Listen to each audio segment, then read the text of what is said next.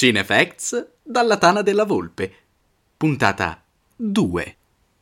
Mank. Recensione. Dalla Golden Age al presente in un chuck. Di Lorenza Guerra. Tranquilli, niente spoiler.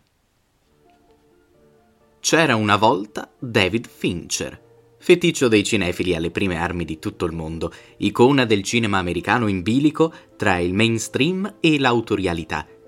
Con il rischio di venire imprigionato nella sua paternità di Fight Club, David Fincher si è liberato di pellicola in pellicola dell'insormontabile peso del cult fino ad approdare ai lidi di Netflix, prima con la serie tv Mind Hunter e poi con Mank, basato su una sceneggiatura ideata negli anni 90 da Jack Fincher, il padre defunto del regista. C'era una volta, ancora più lontano nel tempo, Orson Welles, l'enfant prodige del cinema americano, il 24enne con lo sguardo serioso e le idee chiare. Il suo destino sarebbe stato quello di cambiare la storia del cinema e dello storytelling, dirigendo Quarto Potere, 1941, in barba a qualsiasi dissenso e dissacrando tutti i simulacri del sogno americano. Dietro però la celeberrima pellicola di questo giovane, determinato e vittorioso ribelle, c'è la mano sapiente di uno sceneggiatore bizzarro, Herman J. Mankiewicz, il nostro Mank, interpretato da Gary Oldman. C'era una volta, e ci sarà sempre, il cinema americano, l'industria brulicante, gli sceneggiatori e le dive, il martellante ritmo di lavoro negli studios, i giorni contati, il capitalismo che divora e sputa autori, produce e spreca milioni, per poi reinvestirli e sprecarli ancora. Il cinema è una macchina che si va ad arricchire di nuovi mezzi e tecnologie, metodi e tecnica, e David Fincher dimostra di sapere trarre il massimo rendimento. L'elegante bianco e nero di Mank pare quello di un film restaurato più che di un'opera in digitale del 2020 allo stesso modo il sonoro, a volte lontano e sibillino, rievoca i film della Golden Age. La colonna sonora curata da Trent Reznor, leader dei Nine Inch Nails e collaboratore di Fincher dai tempi di The Social Network 2010 e Atticus Ross, potrebbe essere stata composta direttamente dal genio di Bernard Herrmann e gli effetti in post-produzione che simulano l'effetto della pellicola fanno da macchina del tempo per lo spettatore. La messa in scena del passato, in Mank, non sembra mai forzata, è sempre credibile e lasciandosi andare, alla fine del film si faticherà persino a pensare di avere assistito a un'opera contemporanea. Eppure, Mank è proprio un film contemporaneo. Se il cinema è il connubio di arti, Fincher dirige tutti gli elementi con maestria e sapienza, sfruttando il citazionismo spintissimo di matrice postmoderna per raccontare una storia che, ancora una volta, può avere più piani di lettura. Da un certo punto di vista, Mank si presta a stimolare e provocare i cinefili più incalliti.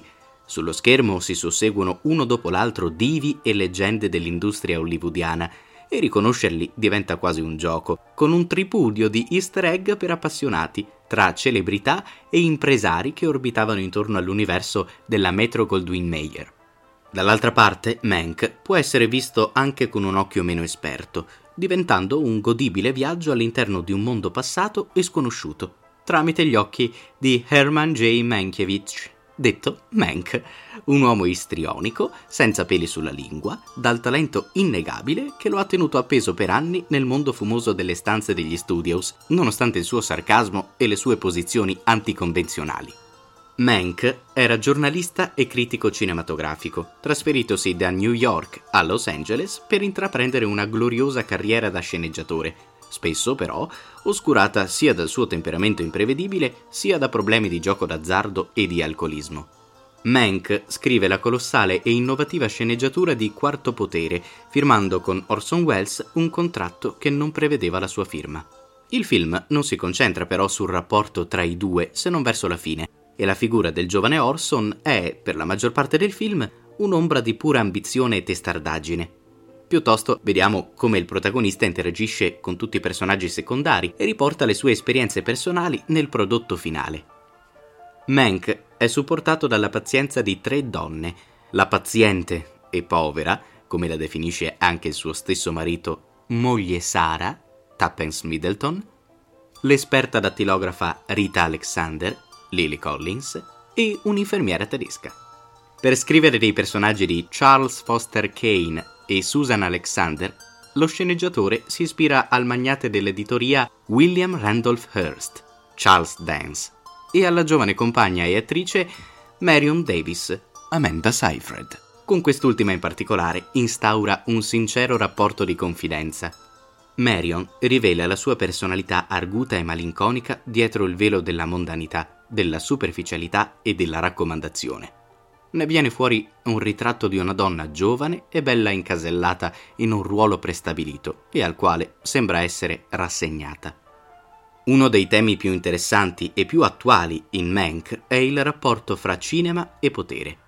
La fabbrica dei sogni diventa fabbrica di propaganda e i cinegiornali diffondono false notizie per favorire il candidato repubblicano a discapito del suo avversario socialista, continuamente calunniato. Puoi fare tutto se hai il potere di far credere che King Kong è alto 10 piani o che Mary Pickford è vergine a 40 anni. Dice infatti Herman a Louis B. Mayer, Early Soward, dispotico boss delle major. Nonostante cambino i formati e il mezzo audiovisivo si sia evoluto, ben sappiamo che i video rimangono il più potente mezzo per diffondere un messaggio e ad oggi questa caratteristica è sicuramente amplificata dalla viralità.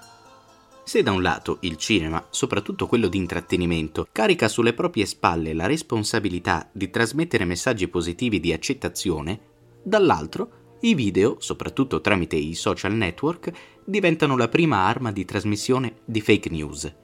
Nella sostanza cambia ben poco nella fruizione popolare tra cinegiornale e le clip di sedicenti luminari dai curriculum introvabili e, in entrambi i casi, la configurazione delle informazioni è oro colato per la manipolazione delle masse.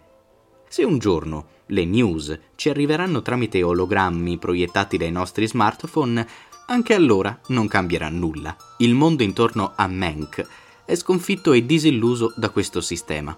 Tutti sembrano adattarsi placidamente alle trasformazioni del mondo dell'intrattenimento, cercando maniacalmente di portare un pubblico al cinema a discapito anche della qualità del prodotto finale.